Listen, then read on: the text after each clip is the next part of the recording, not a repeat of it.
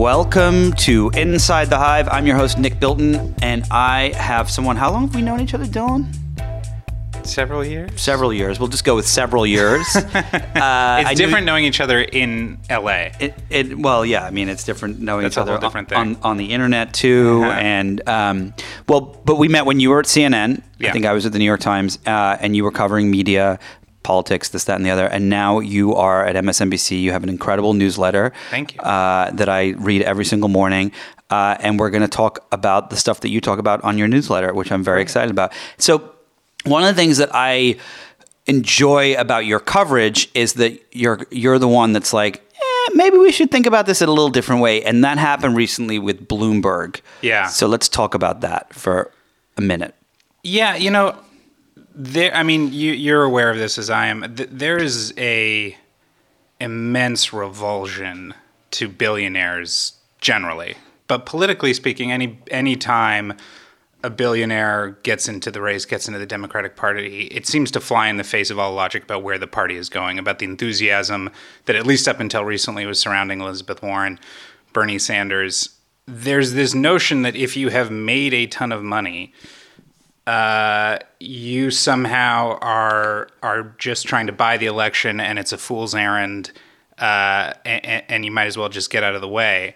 And what I think got look in retrospect, there's a conversation to be had about whether or not that's what Howard Schultz was doing. There's even a conversation to be had about whether or not that's what Tom Steyer is doing. When you talk about Michael Bloomberg, you're not talking about a guy who's coming out of left field and trying to insert himself into the political process. You're talking about a guy who served three terms as mayor of New York City and who has dedicated a vast amount of his wealth toward pushing for this very same progressive causes that Warren and Sanders and others care about. So, look, I'm not I'm not that doesn't necessarily mean he has a snowball's chance in hell of winning. Maybe he does. It just seems weird to me to sort of lump the guy in with uh, with, with billionaires and with this demonization of billionaires as though the guy isn't a real political animal, which I think he is. Well, yeah, I think that the the part that I think a lot of people bring up is that you know, as you said, like AOC was like just another billionaire, and and of course everyone is. Um, is saying the same thing on Twitter, and you know everyone has an opinion on Twitter. We Do all you know, that. how great it would be if every billionaire was like Mike Bloomberg? If you're a Democrat, you should be praying that every billionaire was like Mike Bloomberg. No, it's true, and uh, you know he's taken on gun issues. He's taken on, uh, there's you know he's had his issues. We, what politician hasn't? But I, I think you're completely right, and I think that the problem is it's like there's this now carte blanche thing that like all of these rich people are bad. I think a lot of them are, quite frankly.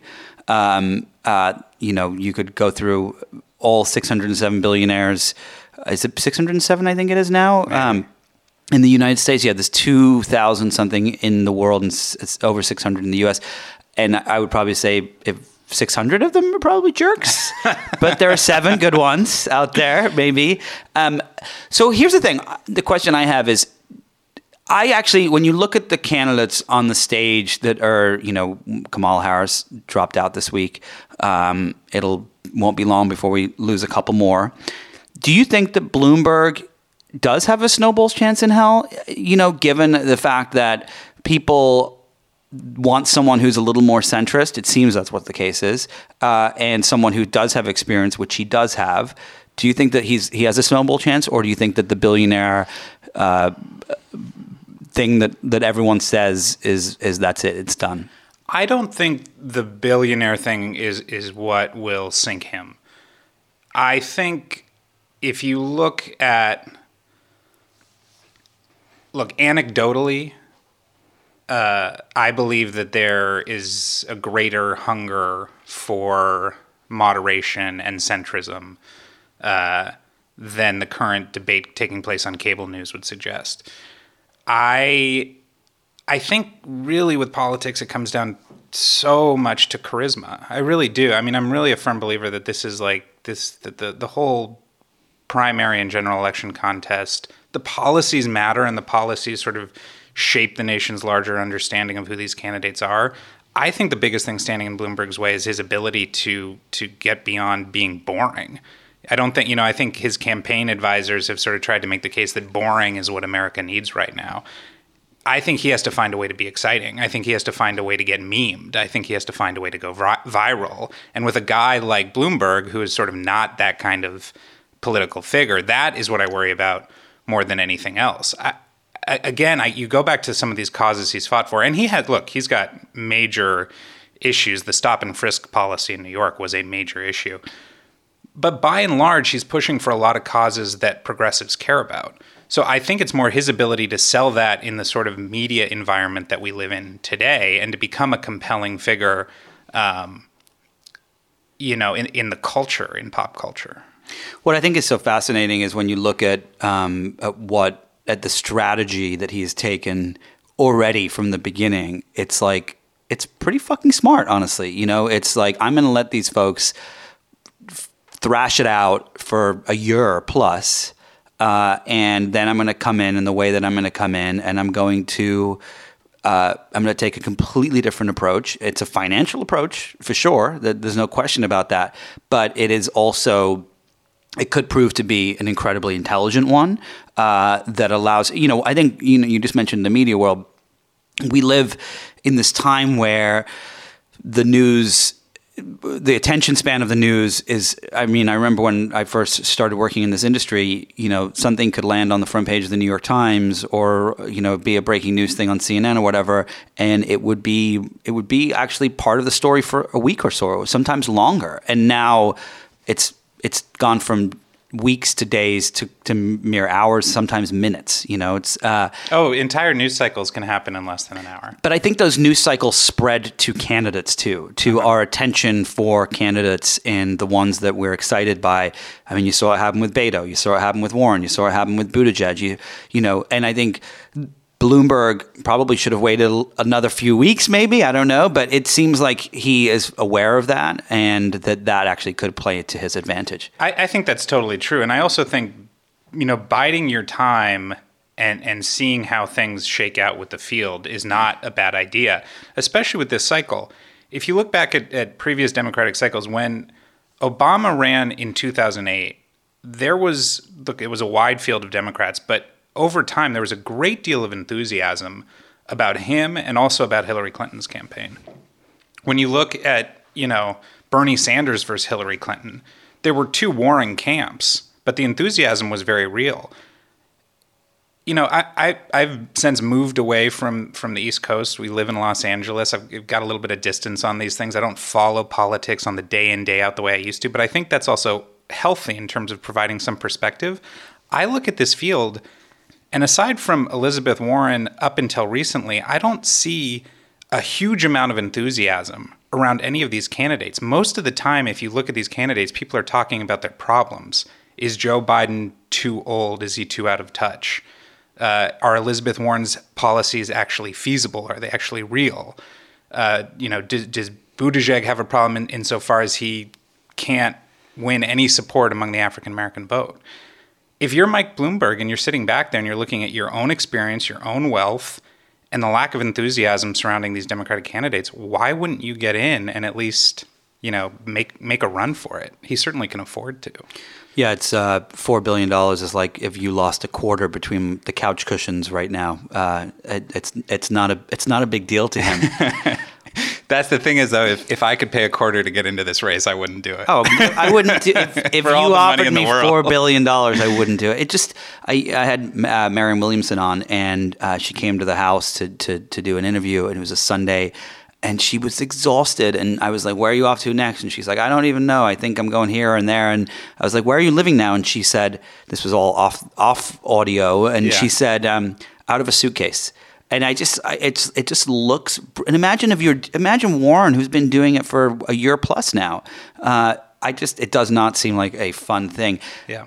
Kudos to the people that that that do, but not not for me. Yeah. All right. So one question I have is: so you've been covering media for for what a decade now, or more. Um, not to age you. Thanks for that. but the thing in that, my head, I'm still like 22. The, um, yeah, the, almost a decade. The thing that's so fascinating is how much it has changed in just a 10 year period. Totally. It, it is. It has become more opinionated. It's become more visceral. It's become uh, more dividing. Uh, and I look at these at the current media climate, and it is.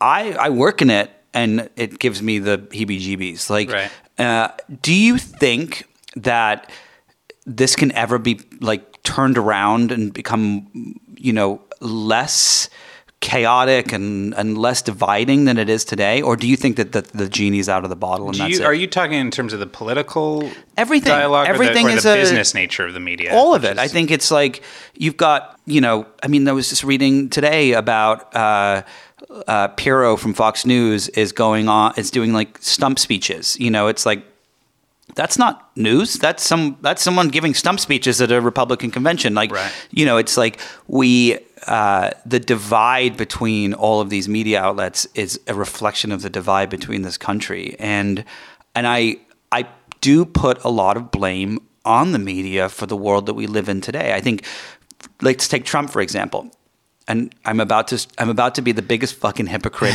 imaginable.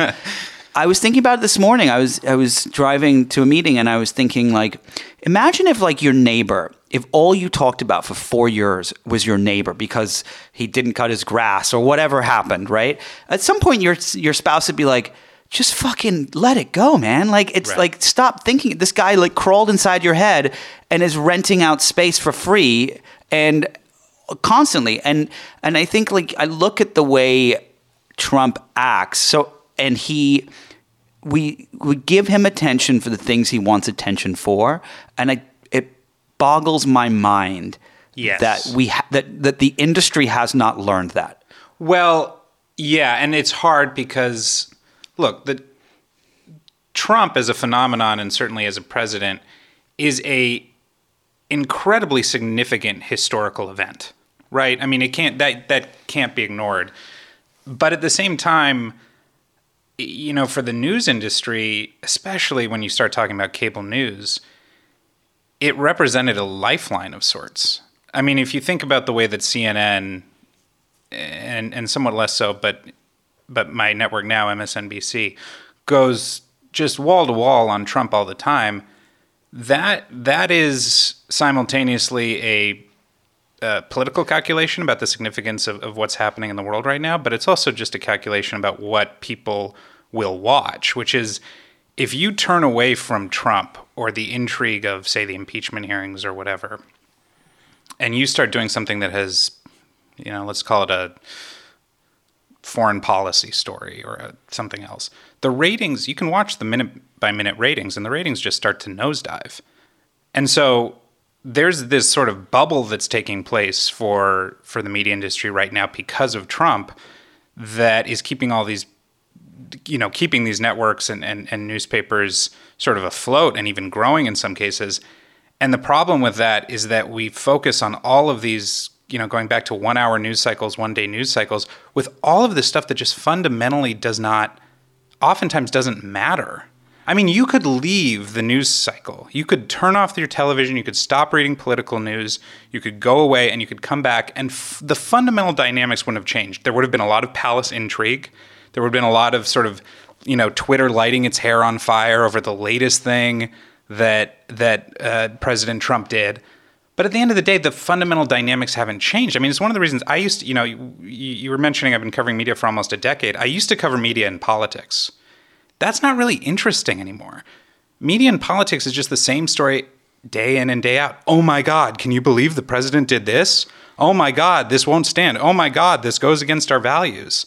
As if, as if it mattered. And by the way, you know, Pirro or Sean Hannity or Tucker Carlson or Chris Cuomo on CNN. I mean, the amount, the audience of people that is actually watching that on any given day is infinitesimal compared to the amount of audience that's engaging with new and more significant media platforms like Facebook, Twitter, YouTube, TikTok, Snapchat.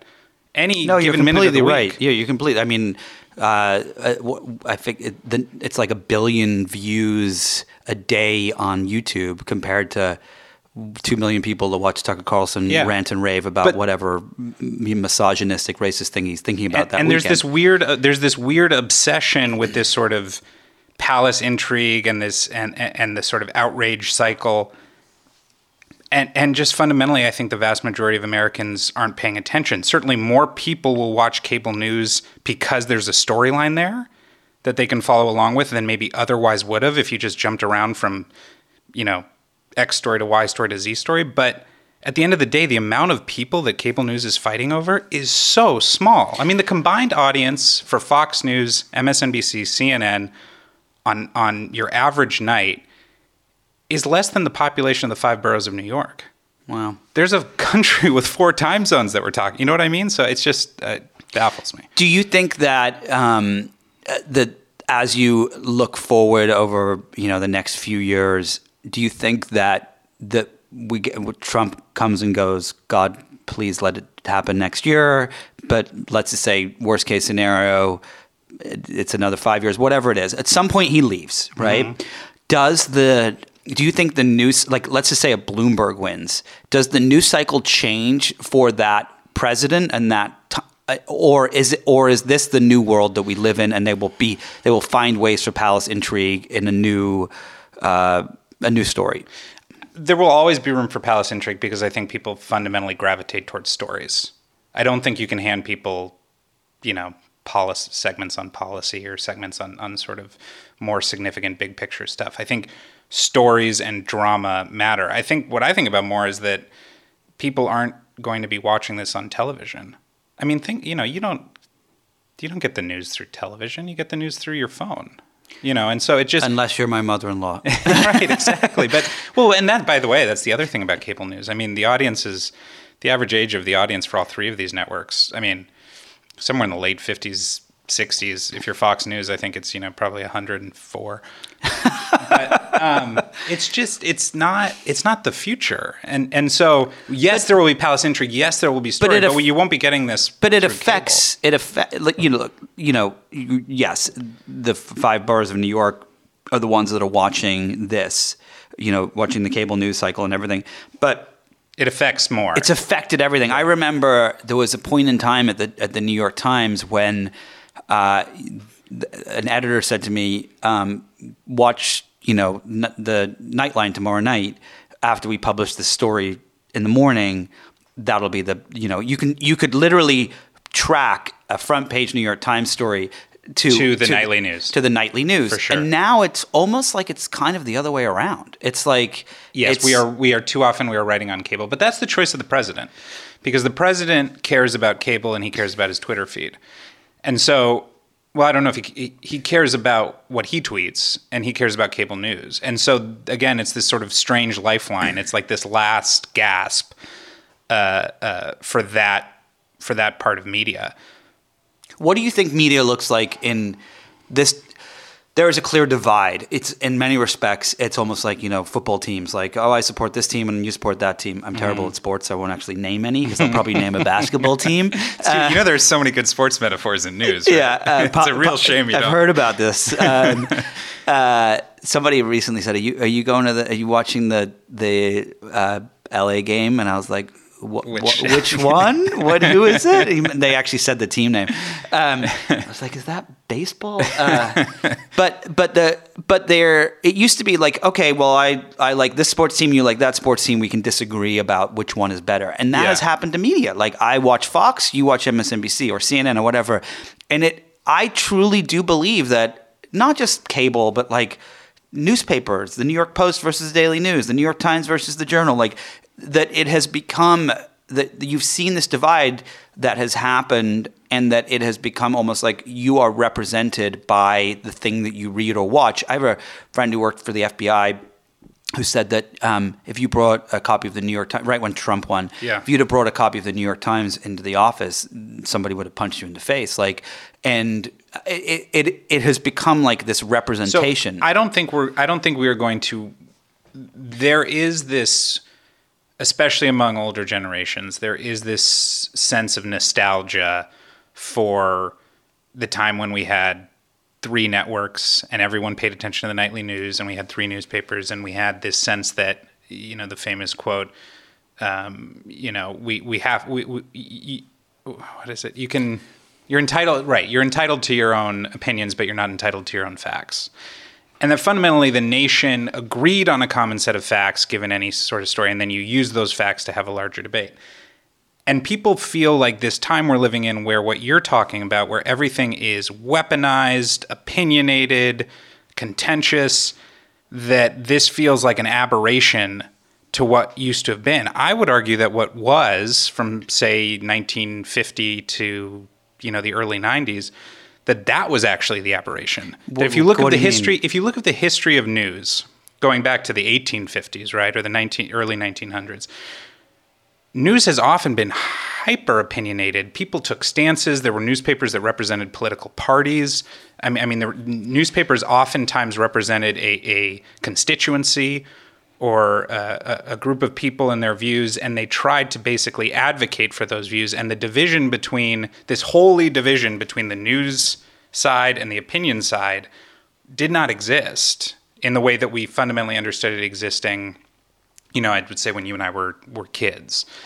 So I think in many ways this sort of me feels like a return to the way that things used to be. So there was what this aberration when ago. there was a divide between opinion and news. And yeah, it was an like- aberration to say that news ha- was was the authority and that it spoke from this sort of you know voice of God, middle of the sp- uh, middle of the political spectrum.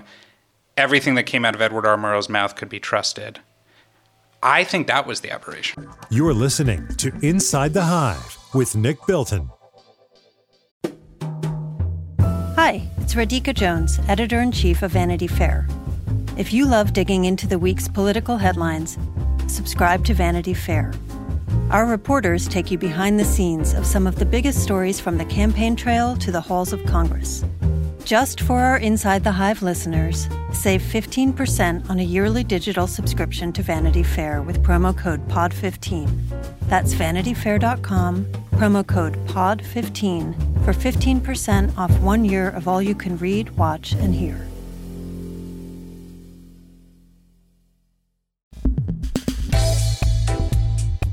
So when I, I remember when I was at the Times, and I, I was I wasn't a reporter yet, I was an art director, and I, I was in a business meeting, and there was a, a story we were talking about in our news meeting, and I forget what it was. It was something um, an oil story or something like that.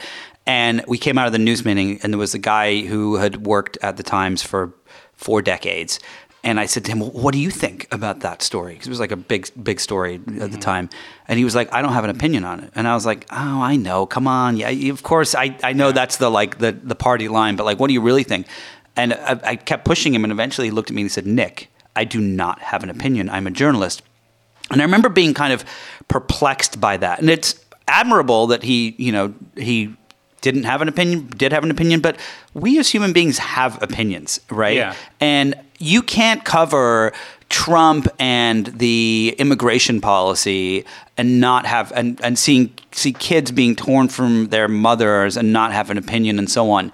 Do you think that we the next generation of journalists coming up in the news cycle and so on will embrace their opinions and their viewpoints or will they try to maintain that somewhat BS viewpoint that they don't have an opinion? I- I I think you're going to get more people embracing their viewpoints. You're going to get more people embracing their biases and saying, "This is who who we are. This is what we stand for." There's no reason to fake it. There is no view from nowhere. Personally, I don't begrudge the view from nowhere. I don't begrudge the people who try to be Switzerland or the people who. Um, you know, Doctors Without Borders, right? Like, like you, you, you basically you don't ask, is this guy an Israeli or Palestinian? You just jump in and you provide health care. And I do think at a certain point, one thing you're talking that that we're really talking about is that there is a crisis of authority taking place Correct. in media. It's Yes. taking place across institutions in this country and I think globally, but it's really taking place in, in the media. And there's this sort of sense of we don't know who to trust. We don't know who who is entirely credible. It's I don't- it's all institutions. It's not just media. Yeah, and I don't I don't I would not look, I think not all people have to do the same thing in media. Some people have the sense that journalism there's a line that journalism should um, comfort the afflicted and afflict the comfortable. And that seems to me to be highly weaponized. So so anyone who's comfortable deserves to be afflicted. And our whole our whole point is going to be to help out people who are afflicted. Or if you want to do that, fine. But I also think there's room for journalism that says, look, we are living in fascinating times. I want to provide a record of, to the best of my ability, my understanding of what is taking place here. And I want to be dispassionate enough that I don't let my biases cloud the narrative. So I think the ideal outcome in, in that scenario is acknowledge your biases to yourself, but you, you, there is a way at times to sort of leave that to the side, like your your colleague who had worked for the Times at 40 years, and, and recognize that in your job, in order to do your job the way you want to do it, you actually have to set some of those biases aside. Or at the same time, I do think that you know there are my belief has changed over the years, and I do think that there are certain issues where you should have an opinion. Sure, but you know that you know if you and I were covering you know Hitler uh, in you know a Nazi Germany, I would hope that we would be like, wait a second, right? This is this is pretty bad. Like, but that's but but of course, but that's just a question about priorities, and I think it's possible to maintain multiple priorities in your head at the same time, and then at some point you just have to organize them, right? I I wish I could work 24 hours a day so I could get more done. I don't feel like there's enough time in a day when I get home at six o'clock, I spend an hour with my kid because my kid takes precedence over my work. So no matter what's going on with work, my kid owns 6 p.m. to 7 p.m., no matter what's happening. There is a point at which the news becomes so something that's happening uh, in politics and in society becomes so offensive or problematic or dangerous or becomes such a threat to your sense of values or your own sense of the fate of the republic or the fate of humanity that you just have to prioritize that over your commitment to your to, to you know sort of nonpartisan approach to the news but i don't think that means you have to get rid of that yeah, no, nonpartisan approach approach and just have a bias with everything you write um, all right, I want to switch gears for a minute. You have been writing a lot about what's going on in the tech world recently, yeah. uh, and you've also been writing a lot about what's going on in Hollywood recently. So I want to I'm going to do the tech thing first because I have a lot of questions about both. Uh, it seems like the the media shift to tech um, is well, it's not doesn't seem like it's having massive impacts on the growing pains of these companies and so on. And you actually you spend a lot of time not just talking to the people that run them, but talking to people that work for them and so on. What's your sense of you know at places like Apple and Facebook uh, and and Google and so on? It's the first time I've ever seen the employees be upset by the actions of their bosses do you think that has an impact? Like, what is the things? What are you hearing like when you talk to people, you know, on the street about these things? Sure. Well, the I mean, the first thing that that context is what happened is that for a long time tech was a business story. Yes. Right, and then it became a political story. Really, after 2016, with everything that happened with Facebook and a sort of the I think the public waking up to what was happening with our data.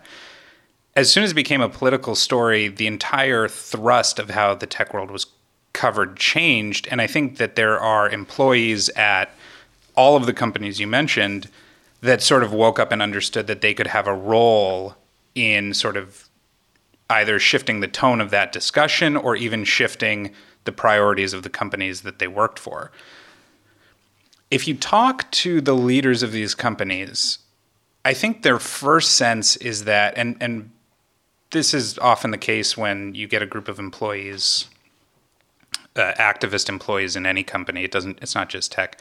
I think you know the leadership's first sense is this is a very very small swath of the overall organization, and the vast amount of people who go to work at Facebook or Google or Apple are programmers or developers who are just really excited to be innovating. But at a certain point, the amount of press coverage you can't block that out. And i think at a certain point it began you begin to ask questions about what is our company doing? I think for a lot of folks at, at google and amazon the question of pentagon contracts and defense contracts and the way that ai technology is being used for things like that i think that i think that becomes a real thing. I think it's the biggest problem for Google. I think a walkout. Well, yeah, I mean, well, so here's the question though. So there's this alphabet shakeup this week. Larry yeah. Page finally left, um, even though he really left a couple of years ago, uh, and and went AWOL. And you know, Sergey Brin's you know hanging off the side of a mountain or skydiving or whatever it is he's doing. and and Sundar, uh, who has been running the company, under his watch, and I think it would have happened under anyone's watch because I think the the the problems were there a long time ago. They just came to fruition while he was there. There's been a lot of problems, and I guess the question I have is. Does he give a shit that his employees give a shit? Or for him, is it I'm just I'm you know I'm at war with Facebook right now, and and I've you know if I lose a few troops along the way, so be it. Look, I think he care he certainly cares insofar as it's a PR issue for the company, right? I mean, it doesn't look good to have these employee walkouts. You, that's a problem that you need to contain.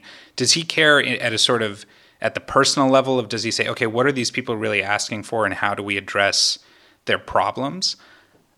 Yeah, I think he does up to a point. I also don't think he wants to set a culture where every time a group of employees get upset about something, they all of a sudden dictate the whims of, of one of the most powerful and influential companies in the world, right? And so I, I think that my guess is his feelings about the activist employees probably depend on the case they're trying to make on an ad hoc basis. You're listening to Inside the Hive with Nick Bilton. You sometimes have the when I read your newsletter, you, you sometimes have the the complete opposite uh, viewpoint than I than I do, or Yeah. than I uh, that I would expect, um, and not expecting anything in particular. Just like you know, when I look at a topic, you've I've seen you be defensive for Facebook and, and other outlets. Is it is it that you're that you want people to see another side of it, or that you genuinely think like the, the Zuckerbergs and the Sheryl Sandbergs and those people aren't as bad as we all think they are? Well, yeah, I mean, I definitely don't think they're as bad as we all think they are. Because, but that's just, I, I don't think the Beatles are as good as they get credit for. I just think, I just think we've beat up on Mark Zuckerberg and Sheryl Sandberg so much. But they run a company that does a lot of bad stuff that they try not to fix. They not they don't try not to fix. They So- ignore. So here's, yeah, so uh, there, there are certainly cases in which that's the case, and that that is why they're in the sort of morass that they're in right now from from a PR perspective. I think that the tone of the coverage, the sort of techlash coverage, which has hit Facebook the hardest, it's hit other companies, but really Facebook the hardest, has snowballed to this point where sometimes I think that the general, the, the foundation for the stories they get written is always assuming that Facebook is going to do the worst, assuming that Facebook is not paying attention to the problem, assuming that Mark Zuckerberg doesn't care. And it's not that I necessarily sympathize with him or think that he's, you know, grossly misunderstood and is in need of is in need of greater understanding or, or in need of some sort of defense. I just we were talking about how tech has become political. Part of what that does is it creates this dynamic where you have a press that is antagonistic toward Facebook. And I don't necessarily trust that people on Twitter or reporters who are doing the best possible work they can to figure out what's going on inside of Facebook know What's going on 10% or 20% of what's actually going on inside Facebook. So my thing is not, oh my God, the press is wrong and Mark Zuckerberg is right. Of course not. He has made myriad mistakes and he has done so many things wrong. But he, it's a lot of the issues that, that, you know, blue check Twitter seems to think are just really simple Blue check Twitter. like like oh political ads just stop running political ads right and mark zuckerberg comes out with a statement and everyone thinks you know oh he's just covering up or he's not being straight with the american people. No these things are hard. They're not easy. And by the way point of fact jack dorsey came out and just said oh we're going to ban all political ads. And then a few weeks later when he actually implemented the policy it became clear even to the likes of elizabeth warren that that didn't necessarily benefit the people who thought that they were going to be benefited by those ads that it, in some cases that it actually hurt progressive causes to ban ads on Twitter. And so I guess what I'm saying is not you know, Mark Zuckerberg's right and the press is wrong. I'm just saying slow down and try to unpack and understand these issues and recognize that if you get too swept up in this techlash, anti-Facebook, anti-Google mentality, you you lose sight of how complex and nuanced these issues can be. Look, I totally, I, I 1000% agree with you. I think that it's it's the reason I don't work for a startup or run a startup or ha- the reason I didn't found Facebook is because if it were me, I'd be like, holy shit, this is pretty fucked up that people are dying as a result of this thing that I built. Let me bring the stock down to a dollar if I have to to fix this problem, you know? Right. And and I, I I I just genuinely cannot empathize, sympathize, understand a company or people that don't do that. And look, that's that it probably means I'm the worst capitalist alive. But but I do think that I do think like if I was like right if I was doing a podcast every week and people were dying as a result of it, right? Uh, I would probably stop doing the podcast or you know or do a different podcast or whatever it was. And I and and I think that it doesn't it just doesn't make any sense to me that you're seeing this this platform that is having such a negative impact on society uh, and at large, like from Myanmar to to to politics in America to everything, and not be and, and for you to be like, hey, you know, it is what it is. Like perfect example is. Um, Sacha Baron Cohen had this incredible article Mm-hmm. Yeah, I saw that. Uh, last week, a, an op-ed, and he also uh, gave an amazing, amazing speech. But his op-ed was completely right on. He said, if under the uh, the rules that Mark Zuckerberg put in place today, if it existed, if Facebook existed in the 1930s, Adolf Hitler would be able to advertise on there and say we should get rid of all the Jews. Right. And So so here's here's to me what it feels like is is the fundamental point that you're making. Correct me if I'm wrong. There is this profound technological change that has happened through social media and and and because of Facebook, and it has done. I mean, you can't put the genie back in the bottle in terms of, of, of what has changed. 2.7 billion people are now using this service in some way, shape, or form there is a lot that it has done which is neither good nor bad just sort of is right i mean Yeah. there's been It's this communication, like a the telephone. communication is is crazy the decentralization of, of power to a degree insofar as like anyone now with a computer can can do something that has the potential to go viral or has the potential to be shared among lar- large groups of people the ability to organize the whole way that we communicate has been fundamentally changed. And so it seems to me like the point that you're making is okay, if you have these side effects, or even let's call them features of the program, and that are detrimental to society, does that then mean that you should shut the whole thing down and let another social media company like TikTok come along and let everything play out there? Or should you do what Facebook has done, which has thrown tens of thousands of people at the problem to try and fix it? And I guess my my theory is that I don't understand. I don't necessarily understand how just shutting down Facebook. I'm not saying shut it down. I'm my here's my analogy. Cars when they first came out, there were no seatbelts, Mm-hmm. there was no ABS brakes, there were no speed limits. I mean, granted they didn't go very fast, but over time we have we have implemented laws that have sa- that save lives. Still, 34,000 people die every year in car crashes, 95% of which are a result of human error.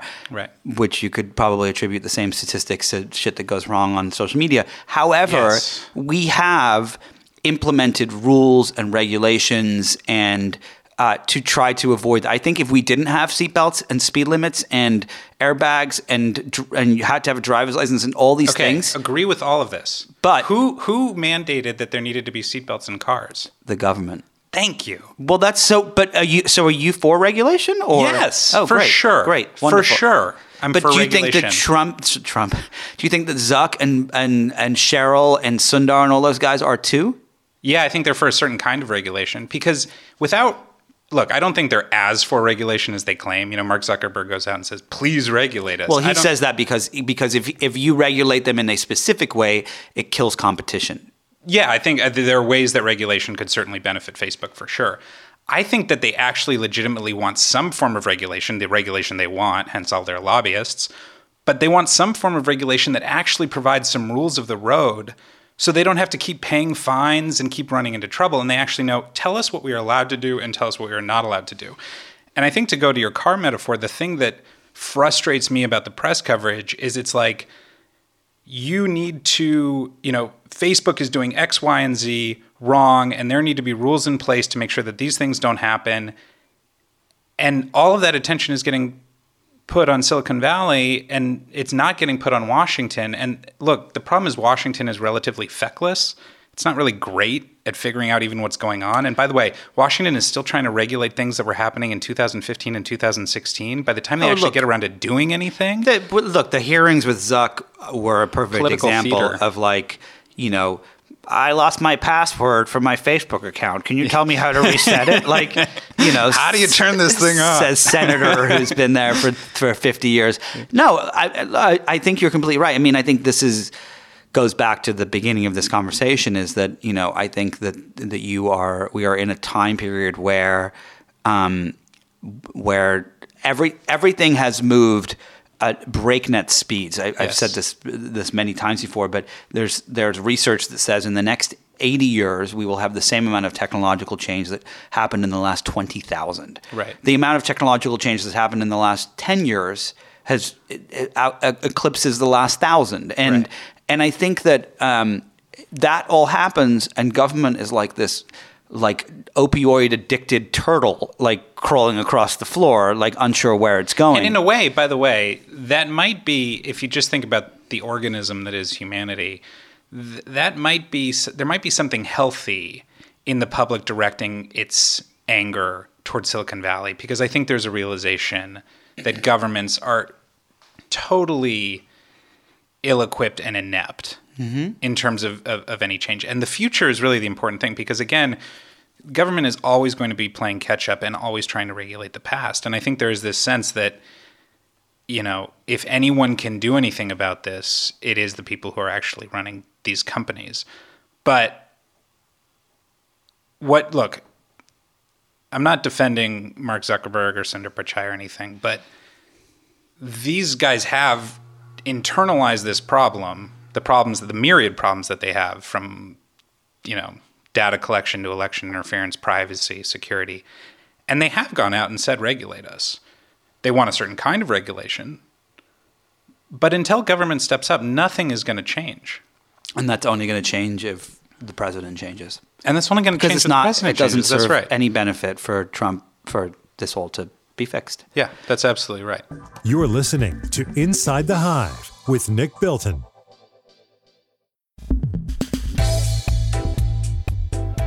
All right, so switching gears one Yeah. more time, this time to something that I'm fascinated by, which you cover a lot, which is, of course, Hollywood. Mm-hmm. So, what is going on? I don't, I don't understand. Such a great question. I don't understand like what the goal is here. What's happening? You've got the merger of Disney and Fox. You've got the you know the insane graphs where you see the number of TV shows being made every year now, where it's gone from a, a few dozen uh, years and years ago to hundreds now. Um, most of the stuff on you want to call it television? We'll call it. Should we call it Yeah, television? we can call it Is TV. fucking garbage. Yes. Right. I, I literally there are so many nights I uh, go up and lay down and I pull up the TV and I go through every single app and I'm like, there's nothing to watch. Yeah, it's terrible. It's terrible, and yet, and yet there's billions of dollars being poured at it. You've got you know Warner Media and this and that and the other. Like, what what the hell is happening? well, so this usually gets And what's the fi- goal? Yeah, I mean, it usually gets filed under the the streaming wars, right? Yeah. And in a sense, the streaming wars are real because this um, this proliferation of content means that these companies are fighting over the best talent, the best stories, the best intellectual property. But a lot of these companies are actually not at war with one another because they actually have different goals. So in, when you ask the question, what's happening? What's happening for Netflix isn't necessarily the same thing as what's happening for Amazon, isn't necessarily what, the same thing as what's happening for Disney or Comcast or whatever. Um, but what unites all of those things is there is this recognition that in order to keep consumers in, in inside of their worlds, right? In order to keep consumers inside the world of Amazon and Amazon Prime and everything that that offers, or in order to keep consumers inside the larger world of Disney and going to theme parks and things like that, that you have to have creative content, and you have to have enough creative content that people are willing to pay four ninety nine or nine ninety nine or fourteen ninety nine a month in order to get your service. And and so But is the goal like why is Apple doing it and Google not? Yeah, great question. So Google is, I mean, Google's fundamentally in the internet business, right? And so they've got YouTube, and and in a way, by the way, in a way they are because they have YouTube TV, which is like fifty four ninety nine a month, Fifty four. fifty four ninety nine a month, but it gives you television. Got it. Right, Oh, it gives you- okay, you know got what I mean? Yes, yes, yes. But in terms of the creative game, I think, you know, for Apple, I think what they understood is iPhone sales, which is the bulk of their business, are going down. I mean, they've sort of hit a threshold. And maybe if Apple can figure out a way to create a truly revolutionary new phone, then they can just get back to focusing on the phone business. But short of that, their their business is shifting towards services. Apple Music, Apple Card, Apple Pay. Apple Pay, Apple Arcade, which is games, which is a really big growth area for a lot of these companies. And so having a creative content piece of that, which basically says, sure, you could get your programming on Netflix or Amazon Prime or Hulu or whatever, but you're only going to be able to get this great programming here, is going to incentivize more people to either stay in the greater Apple universe and keep getting iPhones instead of Androids, or to come over to the Apple universe and become iPhone subscribers. And I, I think I wrote this a few weeks ago.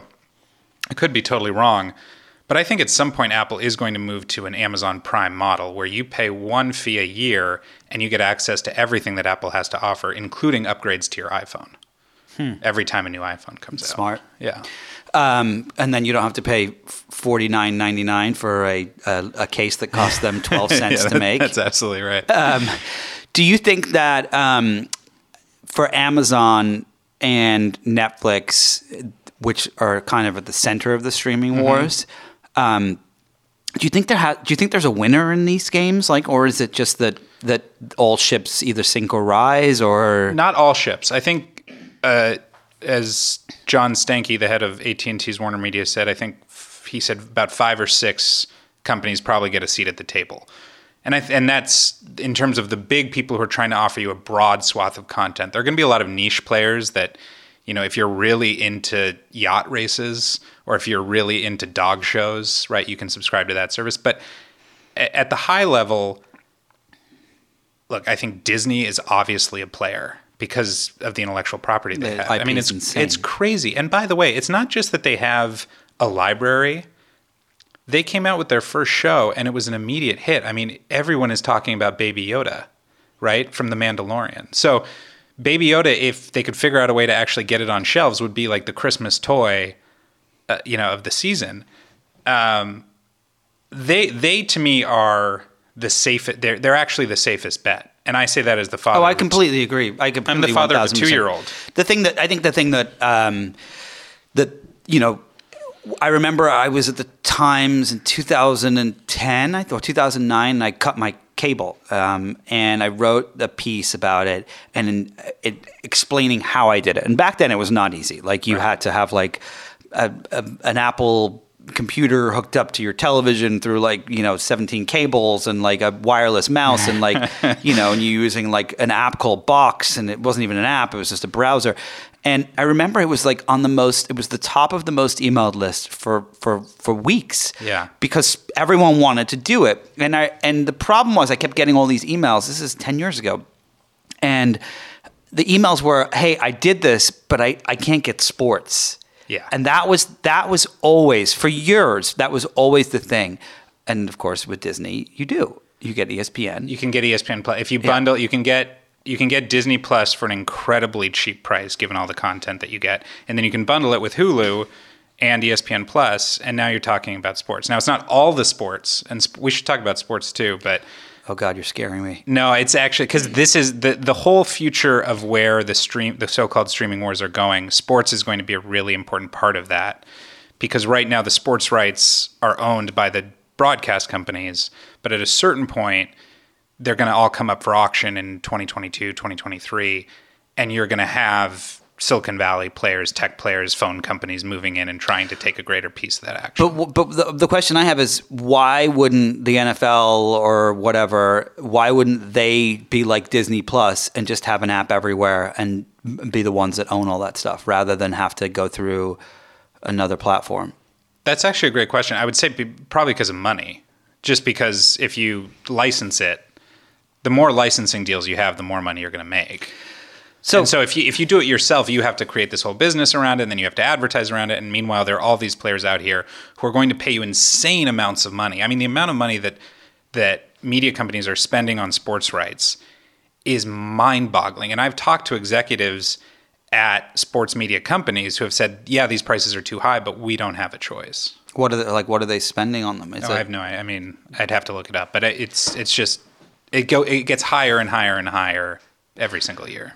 when you look at all, why there's so much stuff out there and there's so little good stuff. Yeah. What do you attribute that, attribute that to? You know, there's a media executive here in Hollywood actually who told me once. There, there are different um, analogies. One of my favorite ones is if you if you look at the U.S. Open, right, or any tennis tournament, and you say, or a golf tournament, and you say, okay, we're going to invite hundred people to play. You know who the seven or eight people are who are capable of actually winning the tournament. So then you say next year we're going to invite 200 people to play.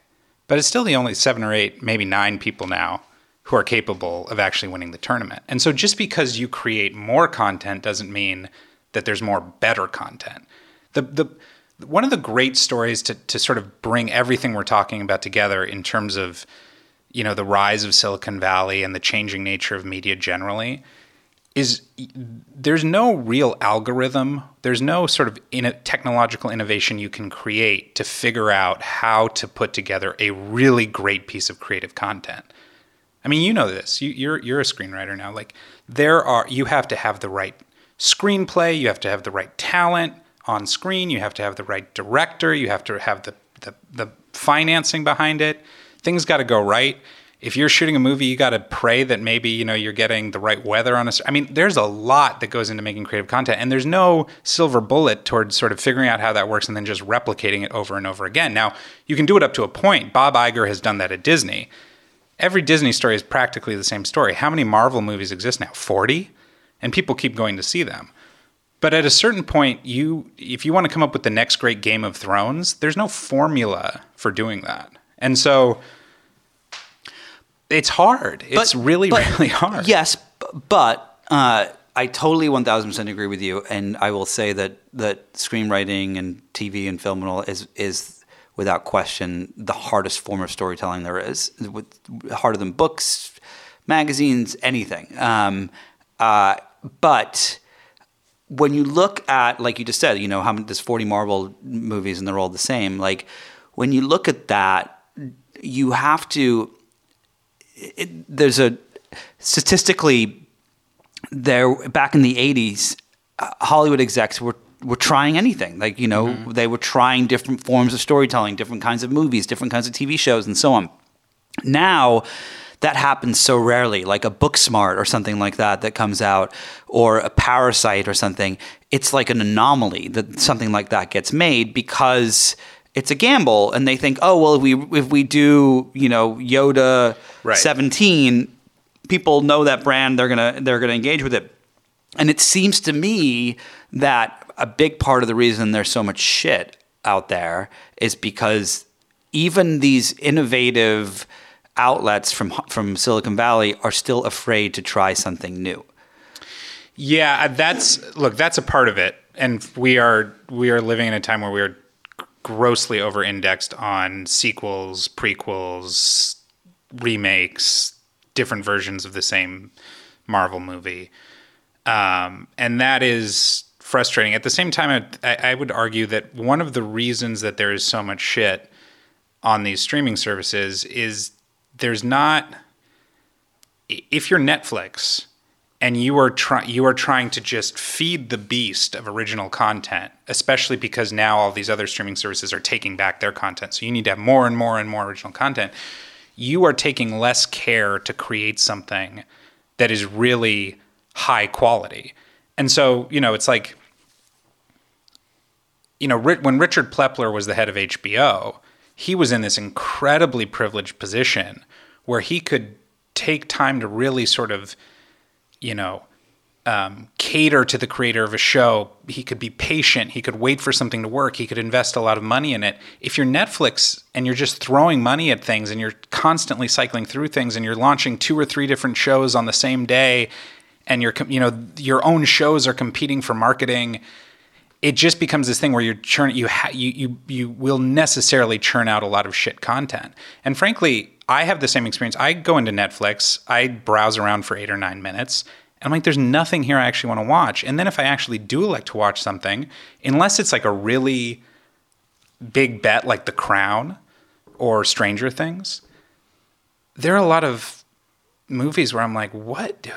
Did you put any energy into actually making this look good? Did you think about Do you the think that- production value? I mean, sometimes it feels like that, you know, there's gonna, I'm gonna like see the light, you know, the lighting mechanisms or the boom mic is gonna come down in the shot. It's so bad. Do you think that they that that uh, that those outlets like Netflix and so on will change, or is this just who they are? I think they will continue to. I mean, Netflix. Netflix is very specific because theirs is a scale play. They're basically trying to replace television, which is they have to just keep churning out all that content. And so I think they will continue to make high bets and low bets, and they'll basically, you know, I, I don't know the gambling metaphor, but they'll, they'll basically they'll have a lot of low cost things that they'll sort of put out there into the market that aren't totally high quality, but maybe they'll catch on with enough people and they'll they'll become a sensation, or maybe they'll feed just enough people or give just enough people a reason to keep subscribing to Netflix, and then they'll have these really big things that you know are their sort of message to the world that we value quality content. The Crown is an example of that. Uh, what they're doing with films like The Irishman, with Roma, that's an example of us saying, look, look, we we are willing to invest in quality content. The problem is, is if you are in Hollywood and you're a content creator, you don't know unless you're Martin Scorsese that if you go to Netflix, you are going to get all that tender loving care. And I think that's why, you know, people will value something like an Apple TV or even an Amazon that might have a little bit more time to provide a little bit more of the, you know, the sort of um, finesse that goes into making really great quality content. All right, so uh, we have a couple of minutes left. Um, uh, just to bring it back to the beginning, Yeah. you think Bloomberg's going to be the nominee? You think it's Buttigieg? You think it's Warren? See, here's what I know. There's one And look, thing this I know. is just a total close your eyes and throw the dart. So Yeah, but see, the, the the great thing is that anytime I've tried to make a bet on how the future is going to pan out, specifically in terms of political races, I have been woefully, woefully wrong. okay, so who do you think is the least likely, and then we'll pretend that that's the person who. Well, I don't think, I, you know, for instance, I don't think Andrew Yang is going to be the nominee. but I think he'll have an impact. he'll definitely have an impact, and it's important that he's there, and he might get a cabinet position. Uh, There are always with every political race, there are the people who you can tell are actually running, and then there are the people who are running for cabinet positions. I think I don't see Bernie Sanders being the nominee.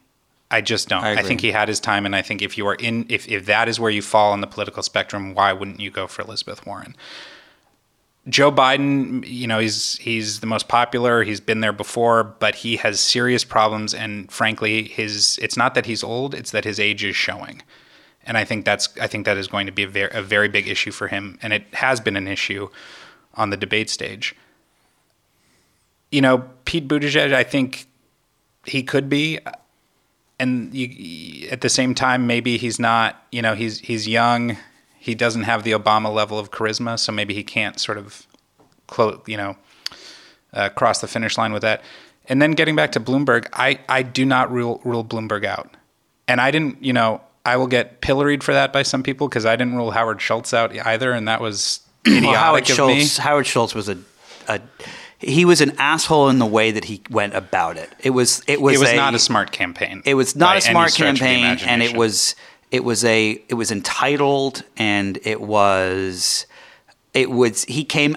I think the difference between Schultz and Bloomberg is Schultz was like, I'm running as an independent, and I don't give a shit if it costs us Trump. I'm going to do it anyway. Whereas Bloomberg was like, I'm actually going to run as a Democrat, and Yes. therefore I'm not going to risk. This is this is I think part of the um, aversion that people have when when billionaires get into the race is they think that basically, and they're not wrong to think this, is that said billionaire has been sitting in a room of yes men and thinks, oh my God, I ran a company so successfully. Wouldn't I be a great president? And then everyone in the room is like, yeah, you know, you really would be, Howard. You'd be great. And there aren't the people around them to tell them the way that this actually works, all of the, all of the roadblocks that they're going to run up against, what the actual mood of the country is. The difference with Bloomberg is he has done the research. He did so much research that back when Howard Schultz was getting in, Bloomberg said, this isn't the right time.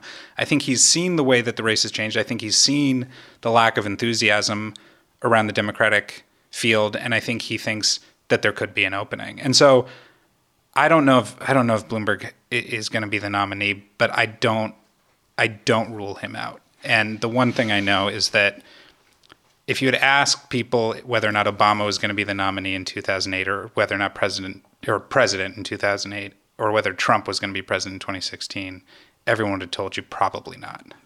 Uh, likely not. I think was the was the special. I mean, for both of them, yeah, yeah. Um, they were they were the long shot. So anyway, it will be interesting to see. Uh, can you tell people where they can get your incredible newsletter? They can. It's at nbcnews.com backslash byers market. And this is where you have to know that my last name is spelled B Y E R S market. Not B U Y. Not B U Y E R S.